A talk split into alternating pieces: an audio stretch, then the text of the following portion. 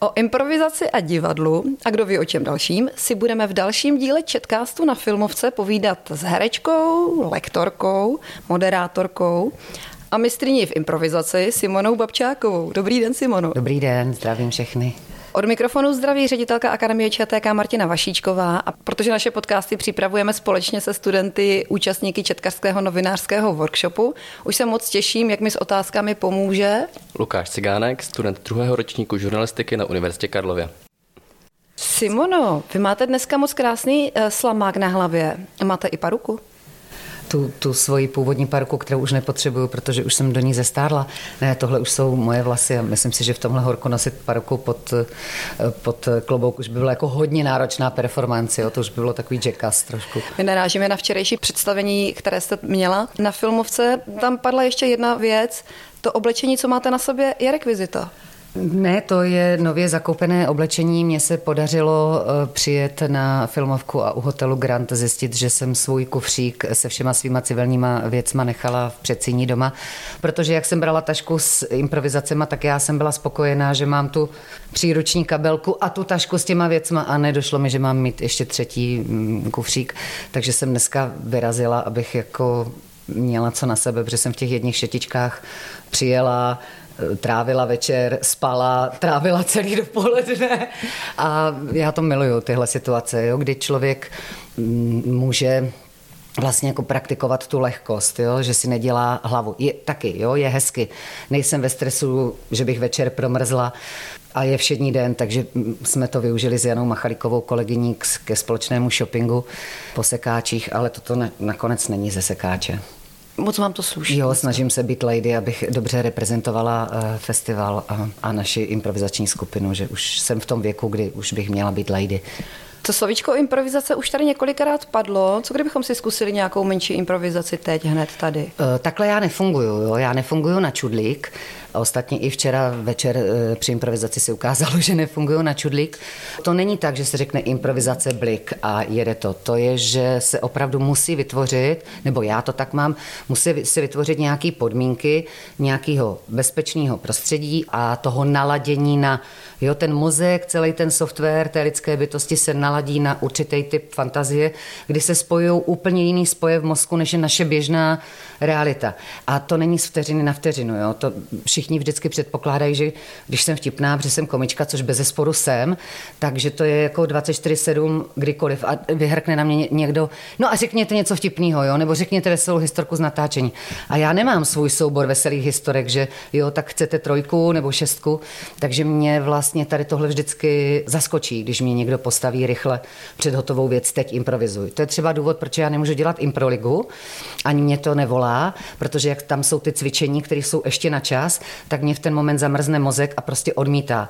Já vlastně proto dělám ty long formy, dělám dlouhý představení, protože tam mám čas i na to, že třeba mám uh, slabší chvilku, ale má silnější chvilku někdo jiný a já můžu získat zase čas, abych nabrala energii, inspiraci, zorientovala se v příběhu a v těch, v těch uh, impro uh, cvičeních vůbec nefunguju.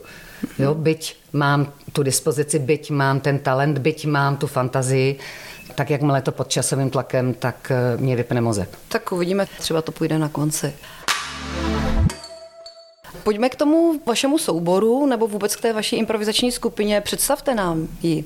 Tahle moje improvizační skupina je vlastně můj splněný celoživotní sen kdy jsem chtěla vytvořit skupinu hráčů, kteří budou natolik suverénní v tom, co dělají, že může hrát kdykoliv, kdokoliv s kýmkoliv.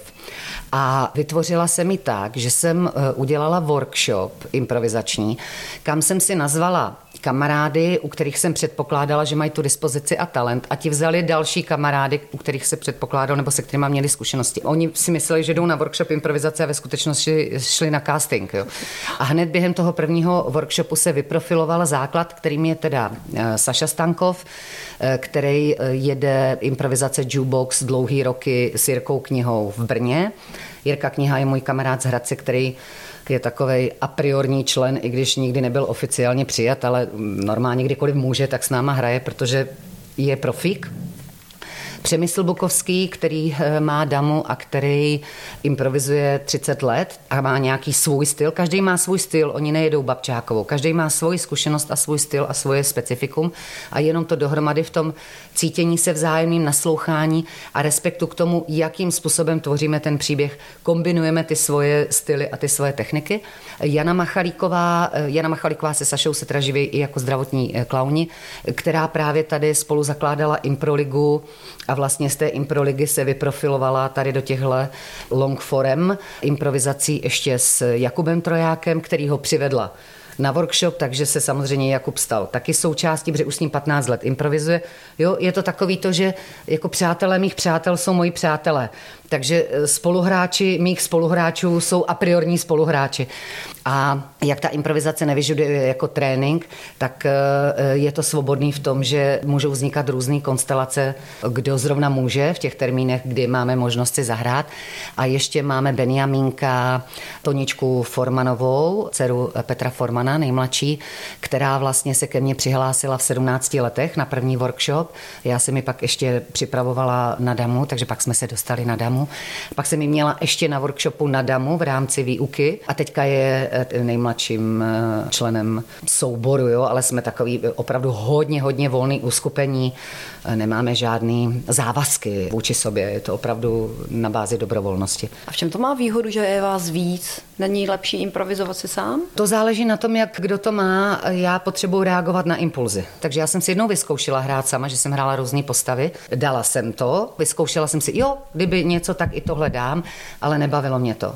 Mě baví ta interakce, mě baví, jak se to tvoří tím, že každýho napadne něco jiného, já mám nějaký směr, do toho oni mi to odklonějí. Je to ten trénink permanentního tady a teď, té permanentní adaptability, permanentní přizpůsobivosti, takže pro mě je to takový fakt trénink, výcvik. I to, že během té improvizace je vlastně člověk tu hodinu a půl v totálním stavu nevím. A my máme společnost, která je založená na tom, že nevím, znamená nějaký ohrožení, kolaps, neserióznost. Když máte nevím, už s váma nikdo nebude chtít spolupracovat, což není pravda, protože máme ano, ne, nevím, jo? máme ty tři prostě fenomény. Takže e, mě to potom pomáhá i v realitě. Když mám nevím, tak e, vím, že mám počkat, až se objeví nějaký impuls, který bude volající který můžu následovat. My jsme si včera na představení všimli, že máte občas slovácký přízvuk, studovala jste a začínala jste v divadle ve Zlíně a na filmovku jezdíte celkem pravidelně. Cítíte se tady jako doma? Jo, určitě. Já jsem ze Severní Moravy, já jsem ze Šumperka, ale jak jsem různě žila po republice, tak já vždycky chytám a priori ten místní dialekt a někdy i ta konstelace toho místa mi to vede. Takže jakmile jsem šla prostě do stařenky, tak mi to tam automaticky začalo bocat a automaticky mi tam najelo takový jako opravdu pseudonářečí, jo, nemám ambici být přesná, o to vůbec ani nejde. Mně se tady na té filmové škole v Uherském hradišti moc líbí ta people friendly atmosféra, jo? že je to fakt eh, přátelský, že ty fronty nejsou eh, jako tak obrovský, že, se tady, že fakt ty lidi tady mají čas se spolu stýkat, sdílet, jít na kafe, povídat si o filmech, o kultuře, o filozofii a to je krásné. Ještě většinou nám fakt vychází to krásný letní počasí, kdy už jenom to letní počasí dělá festivalovou atmosféru, takže jo, cítím se tady jako doma, určitě. Dopadnou vaše představení vždycky dobře? Nebojíte se občas, že to bude hmm. třeba nuda? Nebo Neexistuje žádné vždycky dobře. Na naše hodnocení dobře a špatně je náš mentální návyk, ze kterého si děláme peklo, protože špatně eh, rovná se selhání, celá jsem špatně a dobře rovná se Ježíš Maria, abych příště zase splnila svoje očekávání a nároky, které kladu na sebe ale v čem já jsem eh, v klidu právě s tou skupinou, no a že díky tomu, že jsme se hraní a díky tomu, že všichni jsme profíci a všichni jsme talentovaní, tak když u jednoho není síla, že zrovna nemá silný den, což jsem byla třeba já včera, tak ale fungují ty ostatní. Takže ten výsledek je to, co vidějí lidi. Oni vidějí něco úplně jiného, než co já prožívám. Já si prožívám svůj osobní příběh tady tragédie z toho, že mě nic nenapadá, že fakt prostě ten tok inspirace mi nepřišel způsobem, jaký je můj obvyklý, ale to není informace o tom, jaké bylo celé představení. Co vnímá vnímali lidi a ještě z těch lidí každý vnímá něco jiného, protože ta improvizace je asociativní, takže každý má jiný asociace, jiný spoje a čte ten příběh jinak, protože tam má jiný projekce a jiný zrcadla. A proto já miluju potom, že eh, tady sedíme další dva dny na festivalu a chodí lidi kolem a já je vyzývám, že jo, k tomu, aby s náma komunikovali a oni nám řeknou, co viděli oni, nebo jaká část se jim líbila. A ukážu mi ten pohled zvenku, který já jsem neměla šanci vidět, protože jsem si řešila, co já s tou slepicí, jsem hrála slepici, co já s tou slepicí budu dělat dělat, co by, co by ona ještě měla jako tady zažít, jo, protože byla nedokončená, nepustilo mě to z ní. Zmínila jste talent. Je improvizace něco, co se dá naučit, nebo se tím člověk narodí? Improvizace je něco, co se bez zesporu dá kultivovat ale potřebujete k tomu soubor schopností a vlastností, které buď máte nebo nemáte tam musí být jako základní exibiční, extrovertní přetlak. Že tohle fakt není úplně disciplína pro nekomunikativní introverty, jako že by se tréninkem to dalo změnit. Ne, nenastavíte, nezměníte svůj, svoje nastavení, svoji esenci. Takže určitě musí být dispozice, protože ten improvizátor díky tomu totálnímu nevím, tak musí zároveň být teda dobrý herec, dobrý hráč, musí mít velmi rozvinutou tu e, schopnost asociovat a zároveň vlastně potřebuje být i určitým způsobem dramaturg a režisér. Takže vy jste jako zároveň totálně vevnitř jako hráč, ale zároveň zároveň se dívám na ten příběh zvenku i ve smyslu, co by potřeboval, aby se posunul děj a jaký je moje místo. Takže na jednu stranu intuitivně načítám a jsem jenom kanál, ale na druhou stranu používám svůj rozum, svůj intelekt a své zkušenosti jako z příběhů, že je, je tam ten konstrukt, že vytvářím, aha, teďka cítím, že by mohl přijít tenhle a tenhle chlápek a řešit to a to, tak jdu a převlíknu se do toho chlapíka a jdu to udělat, protože vidím v té pauze, kdy zrovna já nejsem ta hlavní v tom ději, co ten příběh volá co potřebuje. Což se mi třeba včera nedělo. Já jsem se tam v zákulisí třikrát převlíkla. Já jsem věděla, že tam má přijít ten pošťák, ten Johansen. Viděla jsem přesně ty kostýmy, které si vezmu od kluků, viděla jsem tu teplákovku, viděla jsem tu kšiltovku, ale prostě mě to nepustilo. Já jsem se tam několikrát převlíkla z té slepice a nakonec jsem zase se převlíkla zpátky do té slepice. Prostě některé postavy, já, já, jsem v tomto trošičku nesvobodná. Dokud oni nedokončí svůj příběh, jo, dokud nejsou zodpovězeny určité otázky, tak mě to nepustí dál. A vy jste říkali na začátku, že vlastně nemáte nic připravené, ale nějaká osa, že ne. jako přijde pušťák, vůbec nic Ne, ne, ne, to je jenom, že se tam o něm mluvilo. Mm-hmm dlouho, byl tam jenom na začátku a pak už tam dlouho nebyl a mluvilo se o něm, takže Jste byl tam volán že... nějakým mm-hmm. způsobem tím, že je zmiňován, že si na něj někdo vzpomene. Ale byl tam volán, ale ne skrze mě. Jo, on nebyl můj. A to jsou takové zákonitosti. My nejsme páni té improvizace. Paní té improvizace jsou ty můzy.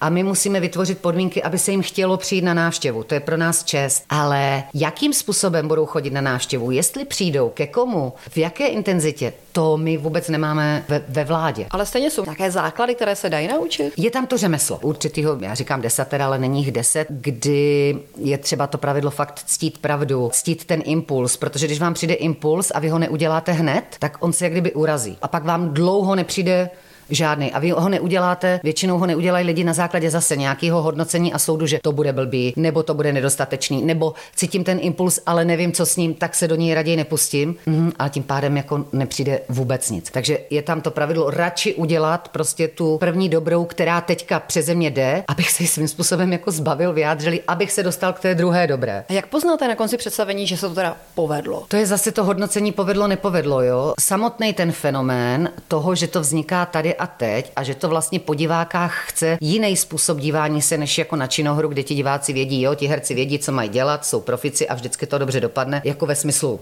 v nějaké kvalitě, na kterou jsem přišla, eh, tak jsou v bezpečném prostoru. Kdežto tady nejsou v bezpečném prostoru, protože tím, jak to tím, tím že nás pozorujou, tak to spolu tvořej, tou pozorností to spolu tvořej a mají za nás ty ty nervy, že to bude blbý, chtějí, aby to dopadlo. Jsou emočně angažovaní ti diváci. Takže už samotný ten proces, že jsou ho účastníci, znamená to povedlo. A pak, koho baví, nebaví ten příběh, komu sedí, nesedí ten humor, kdo si to jak poskládá, kdo si z toho, co odnese, jak dlouho kdo o tom mluví, nebo kde se mu to zjevuje. Nám se to zjevuje třeba po několika týdnech nebo po několika měsících. Se nám si uvědomujeme další a další odkazy a souvislosti třeba z toho představení, což já na tom miluju, že je to fakt jako procesuální věc.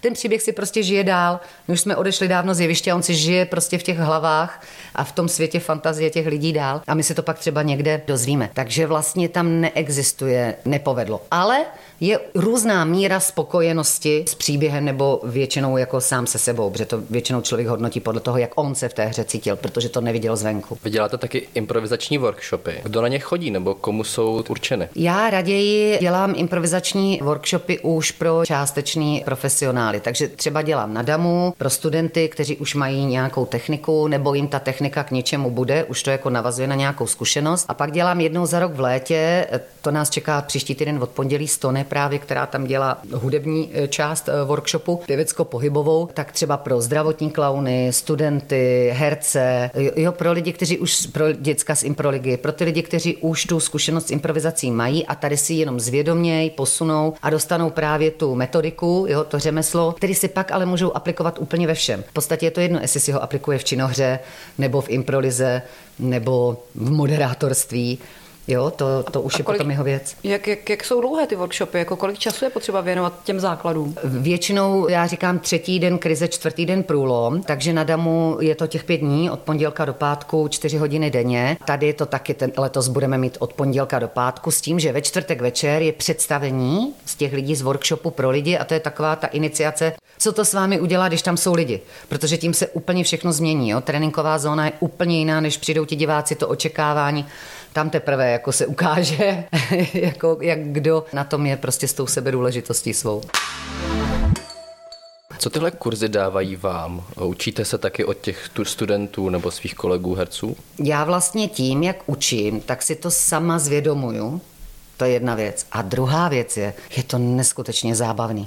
Je to fakt vtipný. Jako největší pecky jsem zažila třeba v těch tréninkových zónách, kde ty lidi nej, nemají tu zodpovědnost vůči očekávání lidí a opravdu následují v tom bezpečném prostředí toho tréninku, co se děje. A to jsem zažila tak krásný jízdy, kdy já tam padám smíchy ze židle a cítím se u toho šťastná, protože jak, jak uspokojení z jakékoliv pedagogické činnosti je to, když vidíte, jak ty lidi v tom, co předáváte, kvetou. To je prostě velmi, velmi uspokojující, jak se vám zlepšujou ze dne na den a teď já vlastně učím chodit do světa fantazie. To chceš, jo, tam je spíš potom problém po tom workshopu se vracet do reality, tak nás to vždycky bolí, tak si ještě píšeme, posíláme fotky, abychom ještě na chvíli jako se udrželi v tom světě, protože tam začne ten workshop, my vstoupíme do světa fantazie a pět dní z něho nevylizáme, jo. Bydlíme eh, na takový vile společně a teď třeba do někoho vleze nějaká postava, já nevím, nějakého třeba dětka, který tam najednou večeří a pro všechny ostatní je to úplně normální a začnou mu vykat a mluví s ním prostě jako se starým pánem.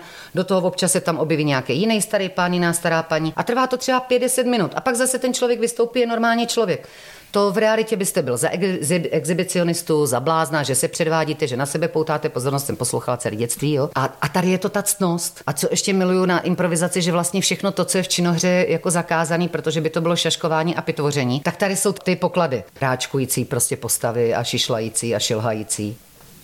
To, že často děláte tu improvizaci, jestli to pro vás občas nepředstavuje problém přestoupit do, na činohru? To vůbec, já jsem herečka, já to miluju, tu práci a nemám to ani tak, že něco by bylo jako oblíbenější a něco míň, jo. Ta činohra, tím, že je to naskoušený, tak mě to nestojí tolik energie, takže to můžu dělat víckrát za měsíc, tu improvizaci maximálně dvakrát, protože potřebuji nabrat inspiraci. A to jsou dva úplně jiný systémy, na který předsvakávám a oba dva jsou pro mě vysoce uspokojivý, takže v tomhle to problém není, ale rozhodně mi improvizace změnila život, protože tím, jak vlastně při té improvizaci se na všechno díváte jako na příběh, máte to příběhové vnímání, tak já úplně všude, kde se pohybuju v takzvané realitě, tak já jdu jenom po příbězích. Já jdu v tramvaji, zakoukám se na nějakého člověka a pff, už mi jede. Co se stalo předtím, než nastoupil do tramvaje, eh, co se stane, až vystoupí z tramvaje, jaký měl dětství, eh, s kým se asi setkal, jaký má partnerství, jaký má děti, jaký má choroby. Mně to jako jede. A ještě, jak to je v tom humoru, vidím jako náběh na různé jako situace, které se nestanou, ale v mé fantazii se stanou. Jako třeba, že si v obchodě prostě představím, kdyby všichni začali tančit a byla by to muzikálová píseň. A ty ty lidi normálně, že jo, nakupují stařenky, prostě ty, a já je vidím tančící, třeba v bizarních kostýmech. Takže já si dostávám záchvaty smíchu, jako kdyby z nulového impulzu, jenom z toho, co se odehrává mé fantazii. A já jsem v dětství procházela velkou frustrací z nudy, z nedostatku impulzu. Díky tomu mi ta fantazie přebujela. A díky tady tomuhle jako improvizačnímu dívání se, vnímání, já se nikdy nenudím. Protože neexistuje možnost, že by jako nejel nějaký příběh. A máte ráda fantasy filmy? Já miluji fantasy filmy, fantasy knížky od Terryho Pračeta až po Cliff, Cliffa Barkera jako chronicky. Jo. Já jsem jako já jsem storyteller, takže já jsem chronický lovec příběhů, já do nich jako skáču, pro teď jsem během dovolené přečetla tisíci stránkový román Levá ruka boží, tak na to, že jsme tam měli návštěvu, to si prostě nenechám jako vzít. Mě sežere ten příběh a nazdar mamka pro společenství vypla. Když jsme tady na té filmové škole, vy jste sama řekla, že učíte na DAMu. Jak vnímáte, jsou mezi mladými lidmi improvizační talenty? Bez sporu. A já učím na Alterně, kde už jsou eh, vybíraný vlastně lidi s inklinací k nějaké autorské tvorbě. Eh, takže bez sporu v každém ročníku eh, se jich několik objeví a měla jsem i jeden ročník, který byl jako velmi silný. I to, jak fungovali ti studenti mezi sebou, jakým způsobem na sebe reagovali, to bylo fakt jako hodně hezky. Úplně se říká, je dětská, já bych chtěla být s váma v ročníku. Úplně jsem věděla, do koho bych se zamilovala, kdo by byla moje nejnejka, pak bych se s ním rozešla, to by mě bolelo, nahradila bych to tady tímhle. Já, jsem, já si hned rozježdím prostě celý ten příběh. Ať nezůstaneme jenom u improvizace, vy jste taky občansky aktivní. Na vašich webových stránkách jsme našli, že podporujete hnutí Duha a Greenpeace. Je pro vás ekologie důležité téma? Jak pro mě? jo, jak chcete, aby pro vás nebyla ekologie důležité téma, když prostě je to celoplanetární téma, je to to prostředí, ve kterém žijeme, je to prostě eh, to, z čeho čerpáme. A samozřejmě, že se mě to týká. Není mi jedno, že si jak debili otravujeme vodu a otravujeme jídlo a pak máme nějaké alergie a nemoci a že se řítíme jako civilizace do úplně slepý ulice. Takže eh, se mi to týká, myslím si, že se to týká absolutně každé lidské bytosti, která cítí.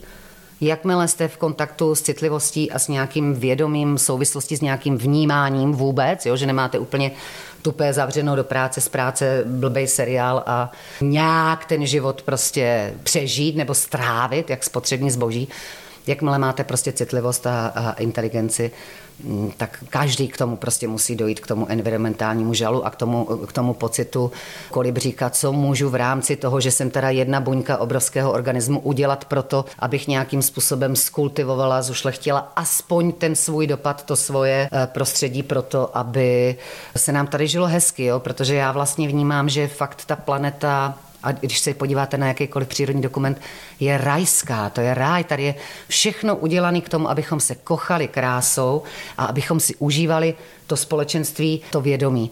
Takže cokoliv, co vede k radosti a ke sdílení, tak je to, co chci podporovat. A co může dělat taková herečka, aby pomohla planetě? Co konkrétního? Tak určitě se můžu starat o svůj život a o svoje prostředí. Nebudu tady říkat takový banality jako třídit odpad a tak to už si každý jako udělá v rámci toho, co jsou, jaká je jeho víra, jaké jsou jeho informace, jaké jsou jeho možnosti. Pro mě jsou podstatné ty sociální vztahy.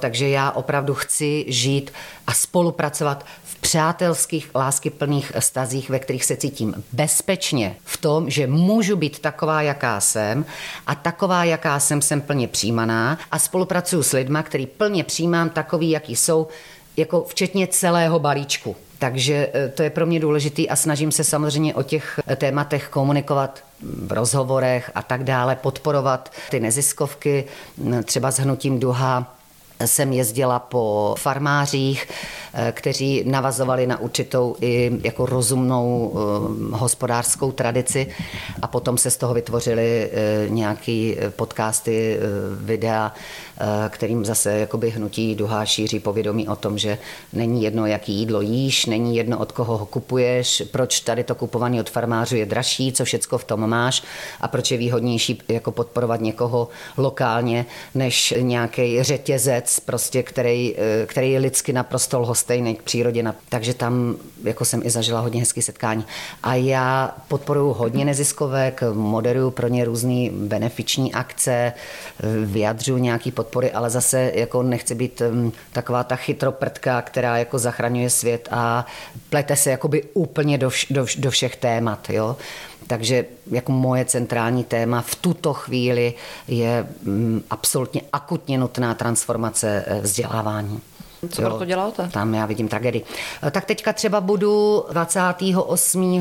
srpna v neděli eh, moderovat takový jako dětské odpoledne festiválek Eduzměna, kde se taky seznámím s, těm, s těma lidma, kteří touží po té změně. Vím, že existuje organizace vzdělávání 21. století, která eh, dala takovou proklamaci, co by mělo obsahovat vzdělání 21. století, kdy je tam 21 bodů, kdy u každého toho bodu jsem až jako plakala dojetím, eh, kdy jsem si říkala, ano, takhle to cítím, toto je zdraví, tohle vede k tomu, aby lidské bytosti se rozvíjely a ne, aby se z nich vyráběli vyděšený, prostě frustrovaný eh, otroci, tak jak je ten systém nastavený teď, tím, že se zaměřuje neustále pozornost na to, co nevíš a chce se po tobě, aby tě bavilo všechno, furt a perfektně, ale takhle nikdo z nás není prostě nastavený. Každý jsme jedinečný a ta jedinečnost se naprosto nerespektuje a snaží se vlastně jako potírat, což je proti přirozenosti a možnosti se sebe realizovat a hledat a rozvíjet svůj potenciál. A zároveň já, jak sama vzdělávám, dělám eh, přednášky a semináře o komunikaci, a dělám mm, takový, mám představení One Human Show Simony Babčákové, kdy jezdíme i stony, kde 25 minut mluvím na nějaký téma, pak je písnička jo, a jsou tam takový čtyři bloky na ty témata, takže snažím se eh, v rámci tady svého vtipného stand-upového způsobu mluvení o těchto věcech, tak se snažím aspoň eh, šířit ty informace o tom, že tady existují nějaké souvislosti a že respektovat tyto souvislosti a zabývat se jima má smysl. Když mluvíte o těch změnách ve školství, to je samozřejmě velké téma. Jaký nejhorší zážitek ze školy máte vy? Nepamatuju si jeden konkrétní zážitek. Pro mě nejhorší zážitek, který mám ze školy, mám teďka se svýma dětma, kdy moje jedenáctiletá dcera, která je chytrá, zvědavá, aktivní e, dívka, e, má vztah ke vzdělávání, jakože škola fuj. Toto mě přijde nejhorší. Jako kde jsme. Přirozeností lidské bytosti je se vyvíjet. Přirozeností dětí je prostě učit se a vyvíjet se. A my jim naším vzdělávacím systémem uděláme to, že učit se a vzdělávat je nepříjemný oprus. Jo, díky tomu těm okolnostem toho systému. Včetně toho, že prostě pro děcka sedět 6 hodin v kuse je jediný, co, že přijdou o přirozené pohybové návyky, který potom prostě řeší v dospělosti na fyzioterapii. No tak a jak to řešíte tady ten problém s dcerou? Neřeším to nějak systémově, protože na to nesahám, nejsem ve sféře vlivu, abych to mohla ovlivnit, ale tou komunikací a byli jsme teďka spolu na Maringoce, že jsme večer jako usínali a zase jsem nadávala na vzdělávání a Josefína říkala, no a tak mami, ty jakoby na to nadáváš, tak jak by si to představovala to vzdělávání? Tak si mi řekla tu svoji prostě představu a skončil ten můj jakoby monolog a ona, mami, to musíš okamžitě někomu říct, teď tohle je přece úplně jako jasný. Já říkám, lásečko, já to už 20 let prostě říkám, ale nejsem v té sféře vlivu, aby mě nikdo neposlouchal, ale to její nadšení, no jasně, tak takhle bych to chtěla. Mi bylo takovým jednoznačným potvrzením a ty lidi, kteří ty vize hledají, tady jsou stejně jako v tom zemědělství, ty vize jsou. Jsou tady prostě rodinný podniky, které vedou biznis jinak a tak dále. Ty příklady tady jsou, jenom na ně není pozornost, protože mediální pozornost je tam, kde je zaplacená, no a je to zaplacený samozřejmě těmi korporáty, které jsou naprosto parazitní a vysávají nás, vysávají systém, je to prostě Matrix. Takže chce to změnu společenskou, anebo je potřeba čas, aby se to nějak. Určitě chytlo? to chce změnu společenskou, ale myslím si, že to, co ta největší jako změna vědomí nebo změna paradigmatu, o které se jako hodně teďka mluví, je v tom, že už jako nebudeme čekat na to, až to udělají ti nahoře na základě toho, že jsme si konečně zvolili někoho správného a tady jsem byla zklamaná ze zelených a tady jsem byla zklamaná z Pirátů a čekám, kdy přijde ta skupina prostě správně vyvolených, která to za mě udělá. Ale myslím si, že ta změna bude v tom, že, že ta změna půjde ze spoda právě z toho, jak se starám o svůj život. Takže přibývá obrovské množství domácího vzdělávání, kterému ty lockdowny teda jako hodně nahrály. A přibývají prostě školy jako Dornum, Dornum Felix, nakladně, teďka bude dalších 12 Valdorské školy, Montessori školy. Přibývají prostě ty alternativy a zvyšuje se tlak na legislativu, aby otevřela ten legislativní prostor pro to, aby ty alternativy měly dostupnou cestu pro ten vznik a byly brány jako naroveň, jako jiná forma vzdělávání, ale pořád je to legitimní forma vzdělávání, která má třeba nějakou návaznost potom na střední a vysoké školy, které by měly být taky úplně jinak. Jo? Bavíme se o celém vzdělávání prostě jinak. Mělo by to vést opravdu k, jako k projektovému vzdělávání, aby třeba já si představuju, že, že by škola měla probíhat tak, že já nevím, osmáci mají nějaký téma, to téma si nějak zpracuju a pak jdou a vyprávějí to těm páťákům a vlastně učí se učit. Takže já zažiju páté třídě, jaký to je, když mi starší dítě, který mluví řečí mého kmene, takže to víc jakoby přijímám, protože jestliže mě bude vyprávět dějepis jako zajímavý bulvár, tak mě to bude samozřejmě velmi jako zajímat, protože si to spojím do příběhu a ne do suchých dat, po kterých mi není vůbec nic. A pak si to vyzkouším v osmé třídě, když zažiju tu situaci z té druhé strany, ale tím pochopím ten smysl, proč ty informace potřebuju, no abych je sdílel a abych z nich skládal souvislosti. Co mě chybí, je velmi radikální a proto to dělám. Umění vědomé komunikace, je to umění, je to um, to znamená, že je to něco, co se učím, co pěstuju a kultivuju. A vzhledem k tomu, že komunikací tvoříme vztahy a tím, jak tvoříme vztahy, tak tím tvoříme život, jaký máme, jestli ho prožíváme jako příjemný, nepříjemný, bolavý nebo radostný, tak je to to nejzásadnější, co je. A my se vůbec neučíme o transparentnosti, jak, jak třeba poskytovat a přijímat zpětnou vazbu tak, aby nebyla zraňující. Jo, ale to není, že uslyším jednu přednášku a mám to. To je o tom, že to musím prostě trénovat, aby ten mozek se naučil tady tyhle, je to sval, aby se naučil tady tyhle spoje. Já je v té tréninkové zóně ve škole si vyzkouším v tom bezpečném prostředí. No a pak je můžu prostě aplikovat v té realitě a tím, že je aplikuju, tak tím si vytvářím ten um. Ale to, co se tam prostě děje teď, je jako za mě peklo. Jo? Mně se moc líbila Paní Nováčková, eh, která napsala Respektovat, být respektován, byla eh, v jednom rozhovoru u Jaroslava Duška a zmínila tam, říkala, No a tak je možný, že za 200 let se na náš způsob vzdělávání budou ty budoucí lidé dívat tak, jako my se dnes díváme na koncentrační tábory.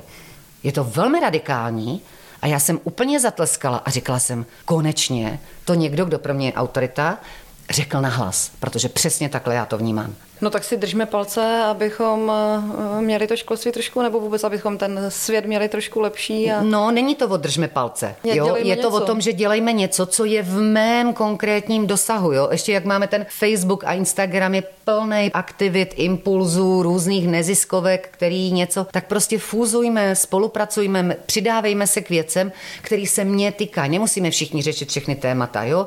ale já si myslím, že, že i to je jako náplň kvality toho člověka. Jo? Jestli jsem žil jenom pro sebe a jenom jsem vlastně jako spotřebovával, anebo jestli jsem žil i pro to společenství, že jsem něco přinášel. Jo, něčeho se spolu účastnil. A tohle si myslím, že je taky jako změna, že pořád jako občanská angažovanost je takový jakoby pejorativ pro nějakou jako fanatickou krávu, jo, nebo prostě e, šílence, který má jenom jako úzký zaměření. Ale já, já přece jsem jako člověk, jsem občan téhle země, mám k té zemi velmi teda intenzivní lásku. Já si na nějakých vždycky hezkých místech, a je to jedno, jestli je to na kopci nebo u rybníka, já si zpívám českou hymnu jo, a fakt se u ní dojímám normálně, prostě plaču, já jsem plačka, já to mám rychlý a mě to dělá dobře, protože a to je ta krásná země, země česká, domov můj, jo, a já třeba jiný nemám, protože jako neumím jinak než česky, takže prostě domov můj.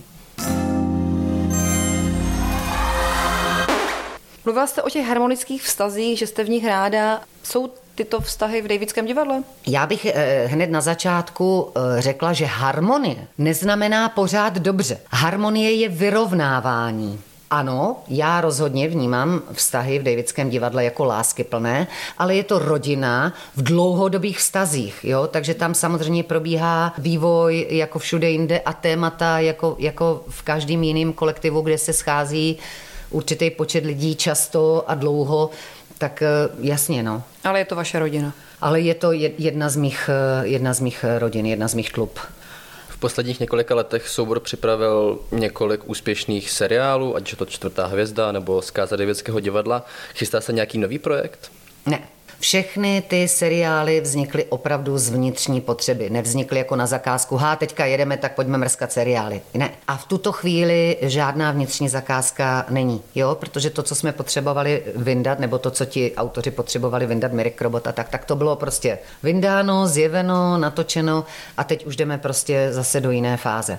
Hmm. A Simona Babčáková nemá nějaký pocit, nějaký comeback nebo nějaký jiný sitcom natočit? Ježíš, takovýchhle pocitů já bych měla, jako já jsem herečka, takže chci hrát, samozřejmě, to je jasný, ale e, to herectví je čekání na Godota. Jo, to není něco, co aktivně tvoříte, to je prostě pasivní role, eh, kde jako čekám na to, jako chcete mě. jo, kdo mě bude chtít. Takže jo, já určitě jsem pro, ale e, není to v mých rukou, jestli se to bude nebo nebude dít, kdy a co. Vy ale hrajete v připravovaném filmu Děti na Gána. Mohla byste popsat, jaká je tam vaše role? Eh, já tam hraju paní učitelku, právě paní učitelku starého typu, která jako sice je jako přísná, ale spravedlivá a její motivace je opravdu to ty děti naučit. Jo? První stupeň ještě pořád beru jako něco jako trošku jiného, protože fakt číst, psát a počítat je, je základ, který si myslím, že je fajn jako mít a pak už můžou být ty zóny dobrovolnosti. Takže tam hraju takovou prostě pančelku, Za chvíli se překulíte do věku, kdy už vám nebude CET, ale AT. AC. Ano, ano, to mám, mám to za pár. Eh, všimla jsem si, že děláte semináře pro ženy 50+. Plus. To byla nějaká díra na trhu, nebo proč? Já nefunguju tak, že bych vyhledávala díry na trhu, abych dělala biznis. Jo? Nemám vůbec na toto nastavení, ani mě toto nastavení nezajímá. Reaguju na nějaké vnitřní potřeby.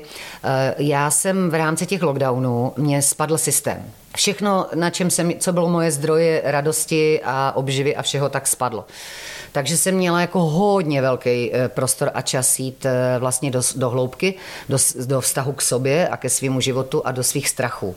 Že se mi ty strachy fakt objevovaly jak na orloji, několik koleček tam měli. Ale protože já mám jako 30 let eh, různý typy terapeutických výcviků i vlastních terapií a tak tím, jak se snažím zjistit, kdo jsem a odkud kam kráčím a co s tím budu dělat, s těma informacemi a jak ten život teda jako vytvořím a naplním, abych jako na konci si řekla, jo, byla to dobrá jízda, stálo to za to, chci žít poctivý příběh.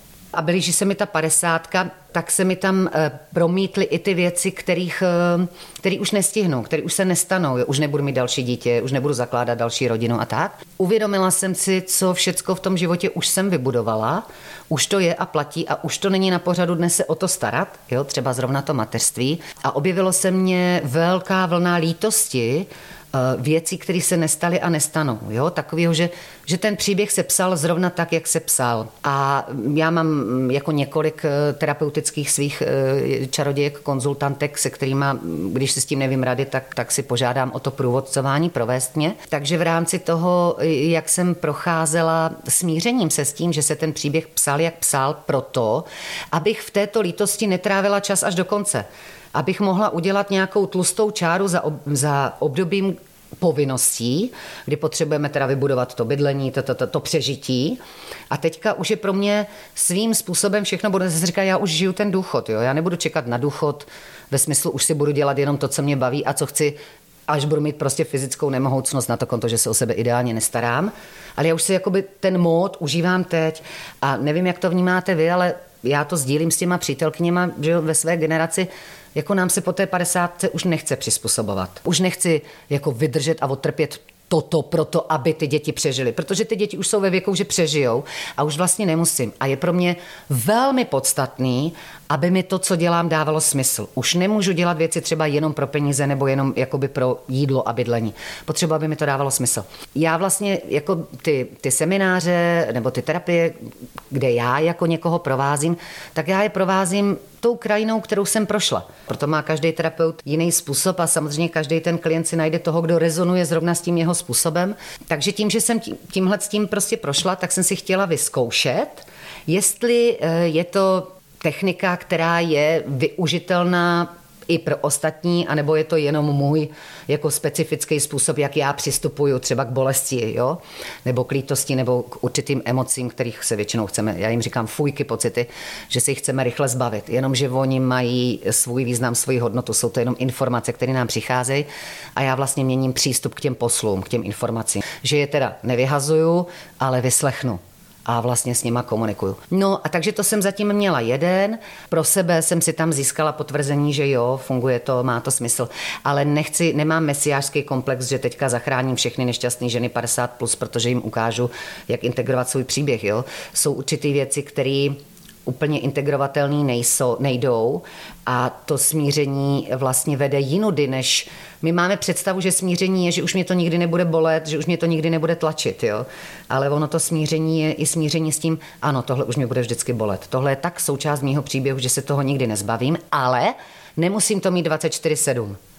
Jo, když mám tu ataku, mm, tak se jí pověnuju, budou to tři hodiny nebo tři dny, ale zbytek času se můžu věnovat tím radostnějším věcem i. Takže je potřeba půl století k tomu, aby si člověk srovnal co chce? To i víc, jo, to i díl, ale hlavně to není žádný, jo, tam není žádný hotovo a to není, že teď jsem chytrá a před 30 lety jsem byla blbka. Eh, I teď jsem blbka, za A. A za B, i před 30 lety jsem vnímala v souvislostech a, a snažila se zorientovat nejlíp, jak jsem uměla a, a postupně jsem si skládala nějaký úhly pohledu, který si stále skládám. Tohle není hotovo, to je jenom, uh-huh, teď v této fázi se dívám na věci takto, přemýšlím o nich takto a to vede k tomuto a k tomuto prožívání. A v tom se chci nějakým způsobem udržet. Je to stejné jako ta harmonie, že Vlastně to, co je jako zásadní v tom teďka jako to 50 plus je, že docenuju smysl těch bolavých a nepříjemných věcí, protože si uvědomuju, že jenom díky nim jsem se naučila to vědomí, díky kterým si zajišťuju vědomě ty příjemné věci. Ale bez téhle zkušenosti bych to neuměla vědomě a vlastně bych to nedocenila, protože bych u toho neprožívala ten vděk. Jo, kdyby bylo pořád dobře, tak to bude jako samozřejmost a vlastně z toho nemám tu radost.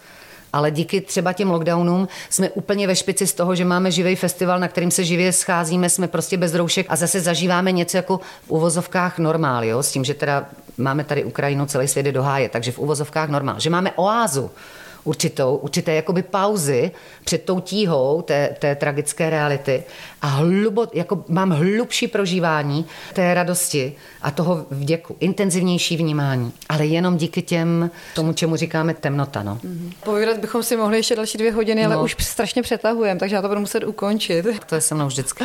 My děkujeme za příjemné festivalové odpoledne. Od mikrofonu zdravíme a moc děkujeme za rozhovor herečce, lektorce, moderátorce Simoně Babčákové.